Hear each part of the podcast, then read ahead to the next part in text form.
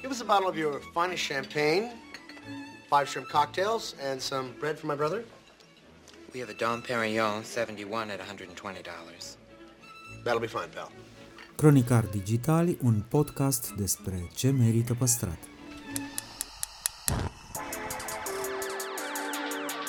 De patru ani promovăm patrimoniul în rândul tinerilor, scuturând de praf și prejudecăți interacțiunea cu istoria și cultura. Acum pornim într-o călătorie în timp și spațiu, în căutarea gustului perfect, alături de pasionați de food și profesioniști. Pe chill și fun ca între prieteni. Ascult seria de interviuri Amintiri Gustoase, parte din podcastul Cronicar Digital, moderată de istoricul culinar Cosmin Dragomir, cu episoade noi în fiecare vineri.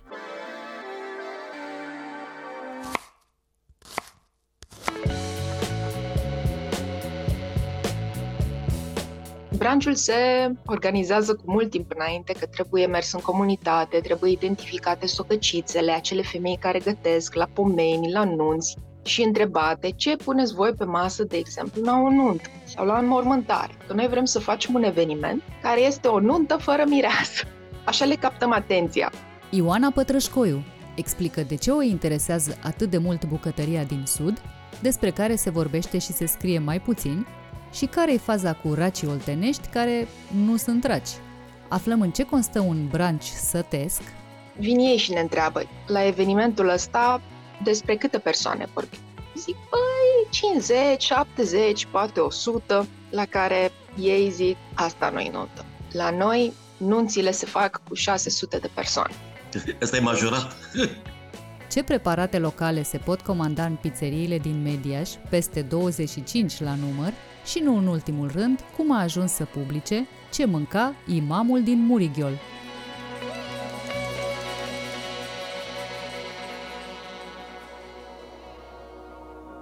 De-a lungul a 100 de ani de experiențe și inovații s-au preocupat să transforme gastronomia într-o artă și planeta într-un loc mai verde. Rubrica Amintiri gustoase este susținută de Electrolux, designed in Sweden.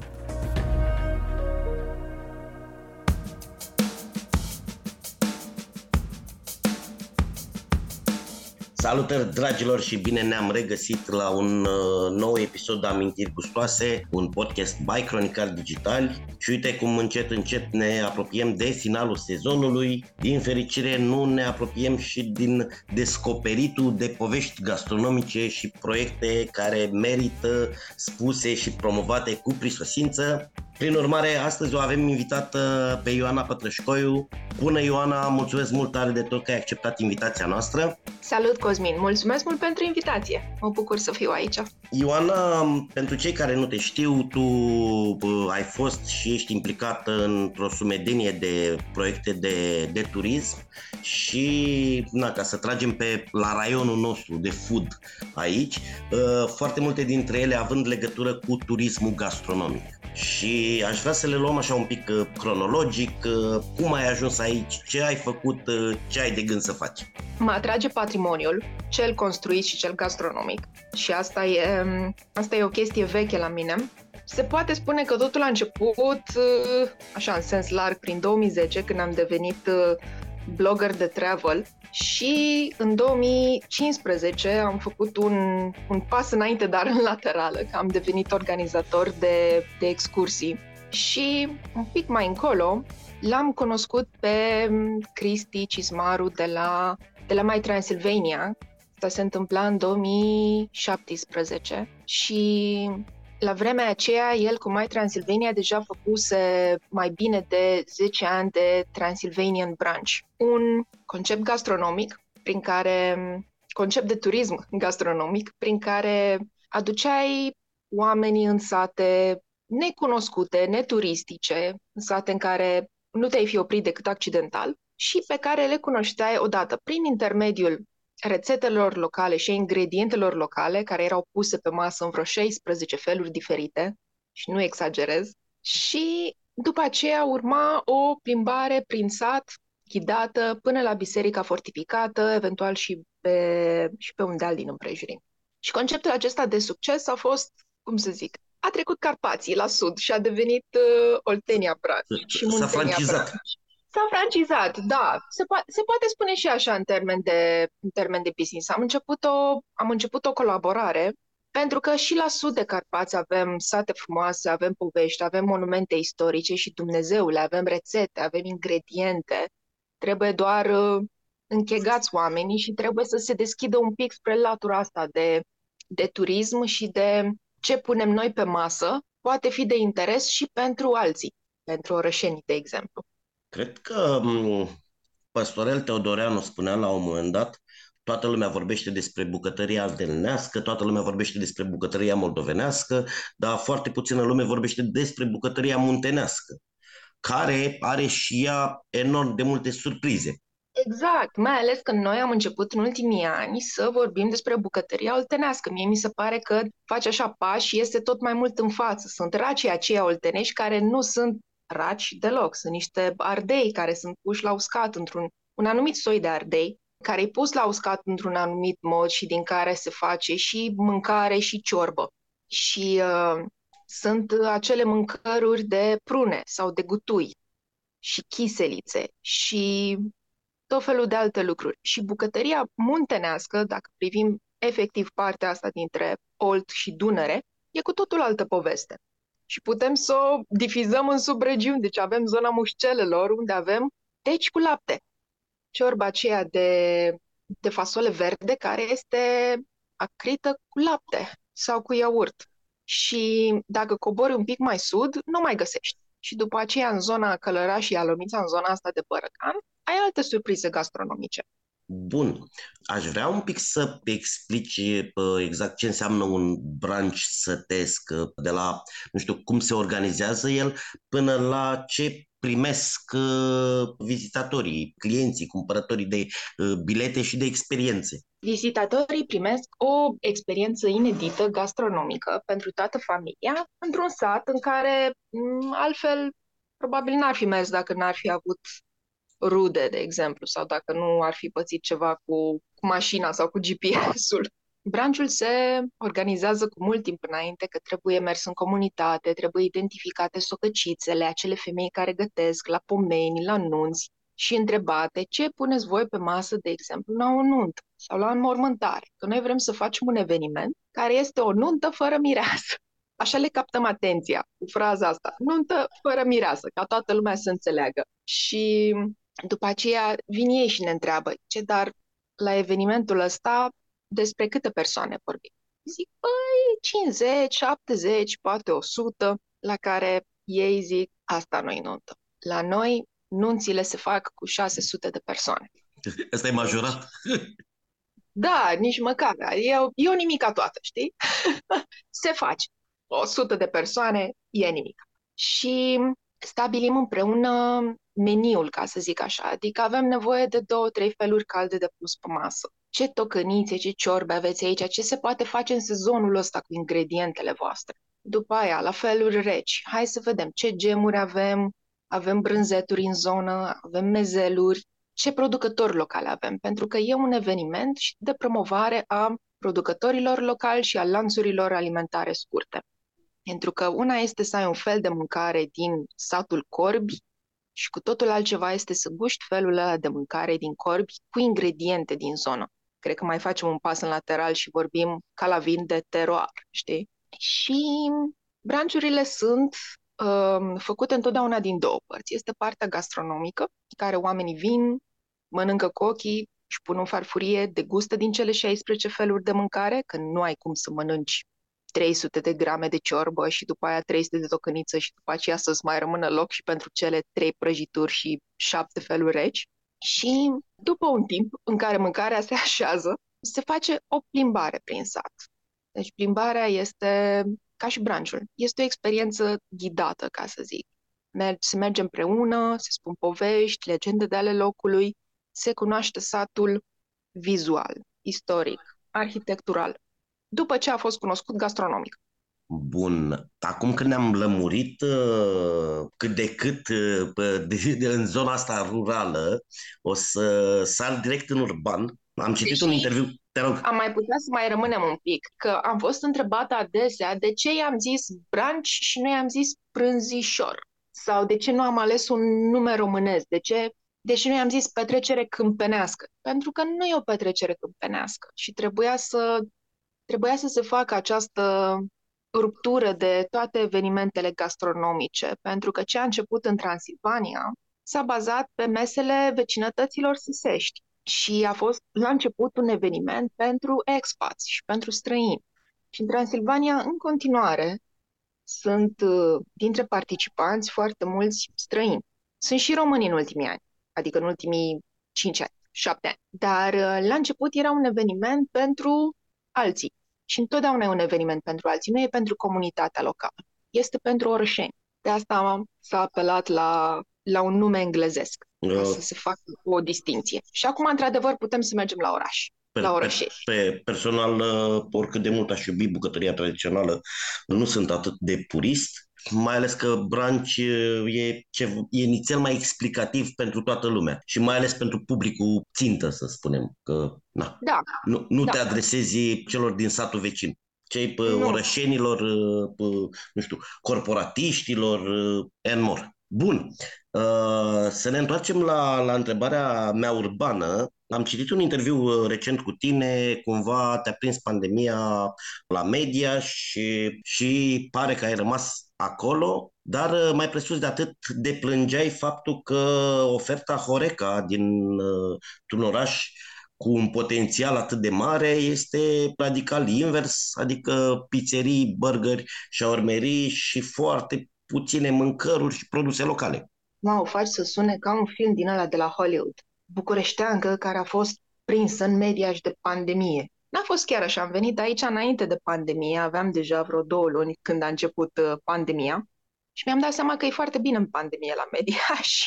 Dar, uh, da, mi-am dat seama curând că sunt în uh, Little Italy, în mica Romă, una mica de plictiseală, tot așa, în pandemie a început să numere toate pizzeriile din oraș, undeva pe la 21 sau 22 s-a oprit, că s-a speriat.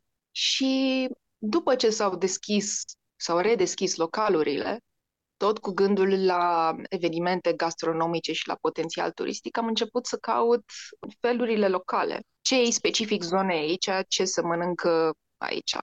Și sunt încă în aceste căutări, pentru că m- mm, se găsesc, dar două, trei feluri. Și în rest este, este oribil, adică chiar trebuie să, să te duci țintă. E un restaurant în centru care face o ciorbă de bab ghiuleaj extraordinară. Care Dar înseamnă, are... în traducere? Este un gulaș cu fasole. Mănânci o porție din aceea, este foarte aromată și nu-ți mai trebuie nimic altceva. Deci nu felul 2, nu desert, nimic. Și eventual te gândești dacă să vii a doua zi să comanzi același lucru. Că și gulaș, gulașul este de mai multe feluri. Apropo In, de ce indiscutabil. neoficial despre standardizare și diferite rețete. Aici am descoperit la altă pizzerie care are și niște feluri românești, ciorbă de perișoare, dar făcută cu smântână și tarhon, apropo de varietăți locale. Și la altă pizzerie am găsit, să vedem dacă pronunț corect, lichiu. Perfect. Lichiu? Da, da lichiu? da, da. Lichiu. lichiu. Ok, deci este cu U. Ok.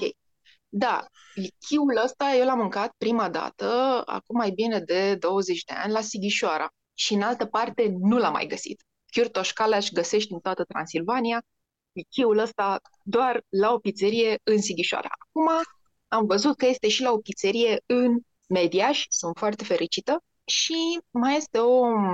Numai un pic, aș vrea, te rog frumos, să explici ce înseamnă lichiul, că na, nu toată lumea îl știe. Așa e, îmi cer scuze. Este o prăjitură săsească care se face cu smântână și griș și există mai multe variante. Este varianta simplă, varianta cu prune. Nu e nimic fancy, dar este, este gustos și este, este local. Și este diferită față de Henklesh, care este altă prăjitură săsească. Poate, poate ceva mai renumită. Poate. La un restaurant uh, care s-a închis, am mâncat o... Stai un pic să-mi amintesc exact numele, că eu îi zic ciorbă, dar ei le zic altfel, le zic zamă. Asta chiar era ciorbă de salată ciorbă de salată foarte bună, care se face cu un pic de carne de porc. Dar discutam cu un amic de aici din oraș care îmi povestea câte ciorbe face bunica lui și cât de diferite sunt și cât de gustoase sunt. Și eu zic, și unde pot să mănânc ciorbele astea? gândindu-mă că îmi dă niște restaurante, niște ponturi. Ce acasă la bunica, uite, data viitoare când faci, îți aduc sau te inviți. Da, dar nu asta este ideea. Adică dacă, dacă oamenii vin în media și, și nu au cunoștințe sau pile sau relații în oraș, ce fac? Unde se bucură de gastronomia locală?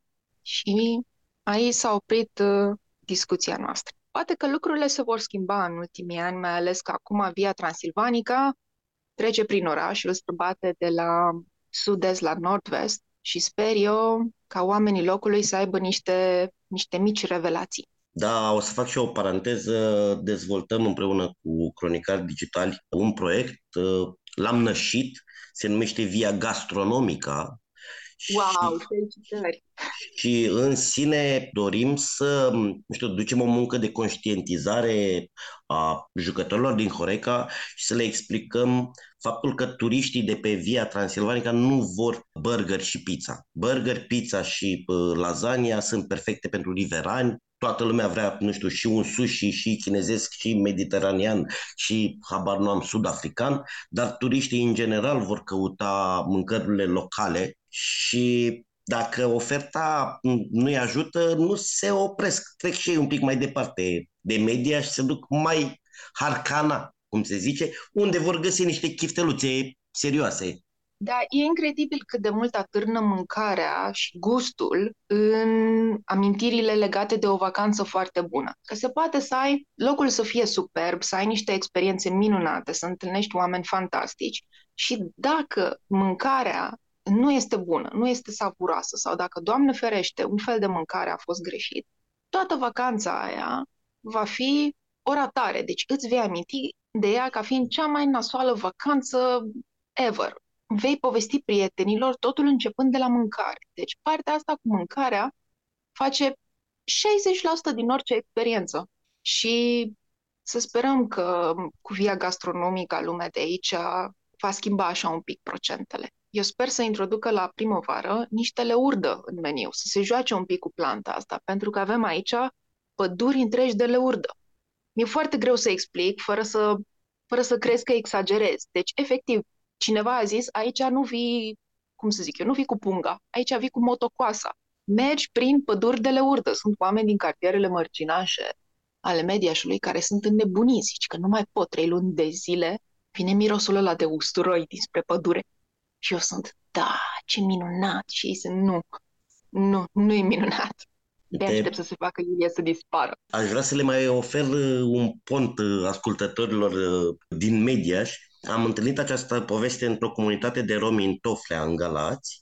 Primăvara își duceau vacile la păscute, exclusiv de leurdă, iar laptele ieșea ușor infuzat cu usturoi și gândiți-vă ce brânzeturi minunate ar putea ieși din această combinație cât, wow. de, cât de diferite și, da, pentru cineva care se pricepe la brânzeturi, cred că se poate juca și să câștige niște medalii mondiale din povestea asta. Spune mai tare să se vadă până în spate. Ioana, tu ești implicată acum într-un alt proiect, un În proiect naș, care... Da. Da, ai nășit acest proiect, un proiect prin care ați scos deja șase mini-monografii gastronomice Hai să vorbim despre ele. Avem șase mini-monografii care înseamnă șase orașe, orășele, localități din, uh, din țară, împrăștiate în toată țara. Voi, de fapt, ați lucrat cu copiii care au cules aceste rețete de la bunicii, părinții și bunicii lor, iar de aici te rog eu mult să detaliezi tu. Am făcut ceea ce o prietenă îmi spunea că se numește citizen science, știință cu ajutorul cetățenilor. Am apelat uh, și ne-am în parteneriat cu Asociația Teach for Romania, pentru că mama acestui proiect, colega mea Ioana Giga, este um, alumnus Teach for Romania. Ea a fost uh, profesor de română în Poenarii de Argeș, unde am făcut împreună și un Muntenia Branch, care a fost un succes. Și ne-am gândit să reconectăm generațiile și să mergem în aceste sate comune, unele sunt defavorizate, și să le dăm o temă specială copiilor, să meargă acasă, să vorbească cu seniorii familiei, fie ei bunici, mătuși, unchi sau vecini. Unii au mers chiar și în vecini. Și să-i întrebe o rețetă din copilăria lor. ce mâncau ei cu plăcere în copilăria lor sau ce li se făcea de Crăciun, ce se punea pe masă de Crăciun sau de Paște.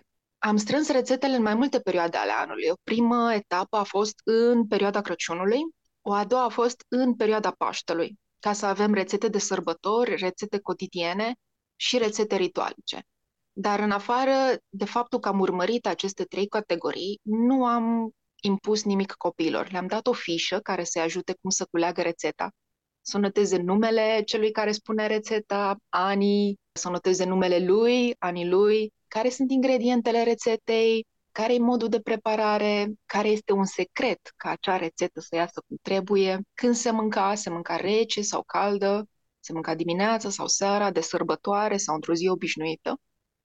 Și nu le-am zis, vrem rețetă de sarmale sau vrem rețetă de chiseliță. Le-am dat frâu liber și am văzut cu ce s-au întors. Și am făcut lucrul ăsta în... Noi am vrut în trei regiuni uh, geografice, dar ne-au ieșit patru. Și avem uh, Căianu și Vulcan din uh, Transilvania, Herăști și Kosoba din Giurgiu, din Muntenia, Vidra din Vrancea, deci avem reprezentantul Moldovei, și yeah. avem și Yay! Și avem și Murghiol din Dobrogea. Și putem să le spunem cărți de bucate, dar asta ar însemna așa, să le facem un pic mai mici decât sunt, pentru că punând și numele culegătorilor și numele celor care uh, au zis rețetele, având o descriere a satului, niște concluzii scrise de un antropolog, deja avem mai mult. Deci avem o poveste a locului împreună cu oamenii și rețetele sale. Le-am zis mini-monografii pentru că nu sunt exhaustive. Adică într-una dintre ele, în cea mai bogată, avem vreo 40 de rețete. În cea mai săracă avem 15 rețete.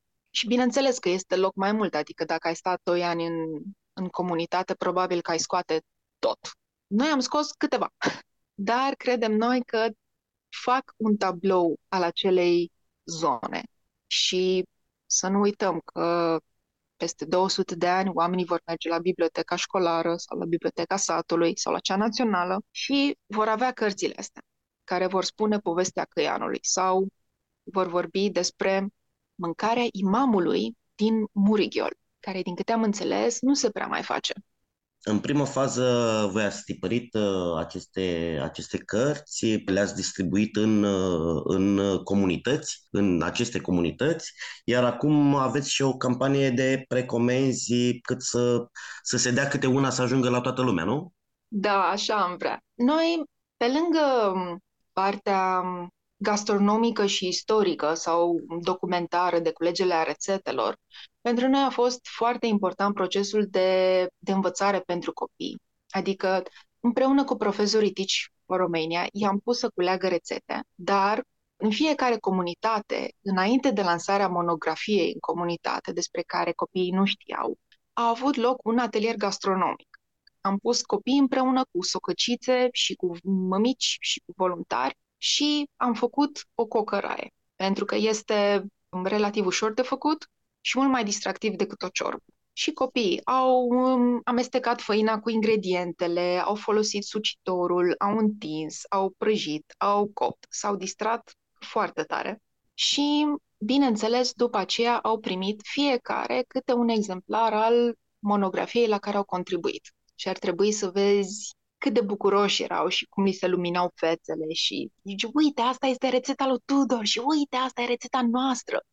În Vulcan au fost fetițe de primară care s-au luat de mână și s-au dus să culeagă rețete la vecini. Știa? Și sunt rețete cu trei autori. Și da, acum vrem să dăm la tipar tranșa a doua, prin care să facem aceste monografii disponibile oricărei persoane care e interesată de bucătăria românească veche. Fie că sunt foodies, fie că sunt bucătărese, fie că sunt hipster, fie că intră în bucătărie o dată pe lună, fie că sunt uh, ajutori de bucătar sau viitori bucătari sau șefi. Noi credem că aceste cărți ar trebui să ajungă pe cât mai multe mese în cât mai multe biblioteci.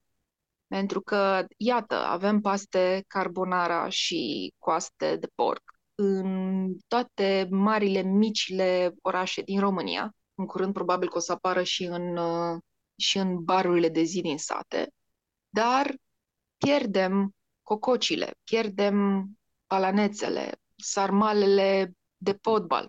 Nu le pierdem, dar astea sunt regionale și dacă nu ai o prietenă cu o mamă în zona Vrancei sau în zona Moldovei, nu știu dacă ajungi să te bucuri de ele. Și sunt o minunăție. Am vorbit deja să facem un club al iubitorilor de sarmale în frunză de potbal.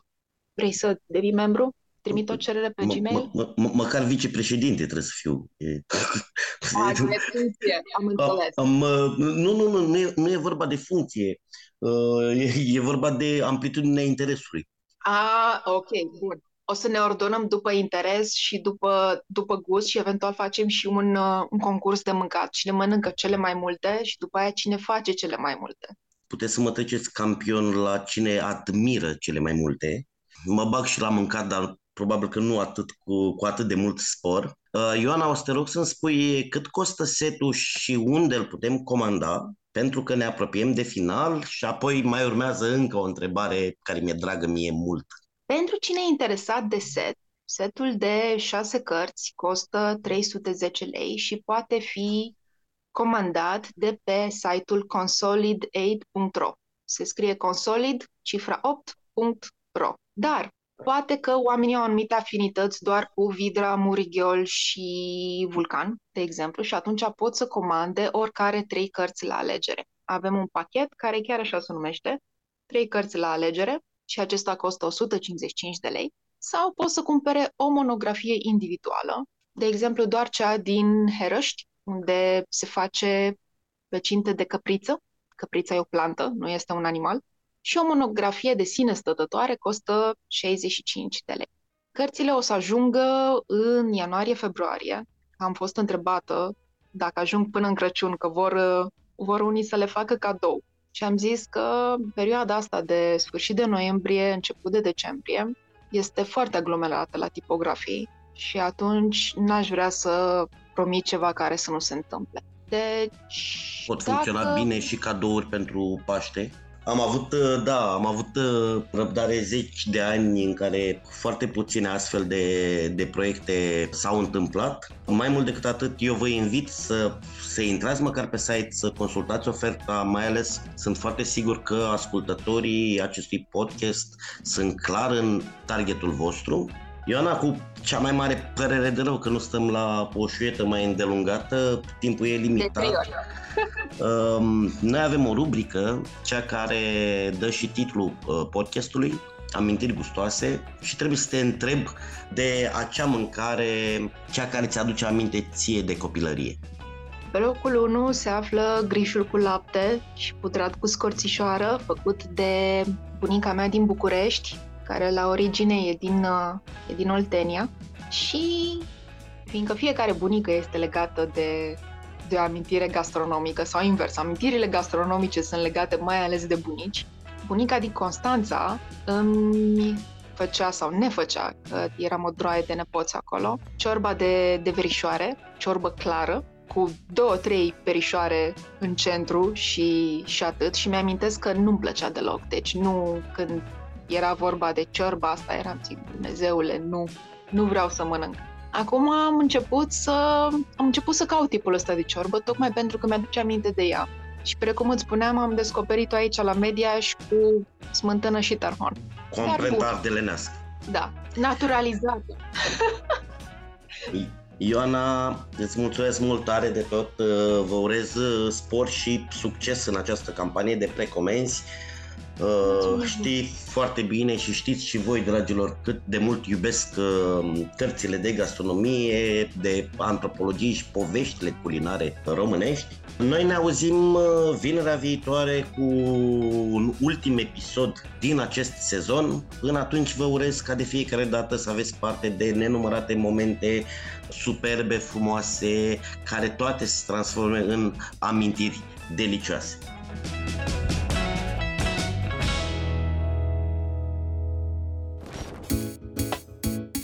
Podcastul Cronicar Digital este susținut de Raiffeisen Bank și Electrolux România. Partenerii proiectului sunt convinși că, prin accesul la educație, cultură și tehnologie, putem deveni cea mai bună versiune a noastră.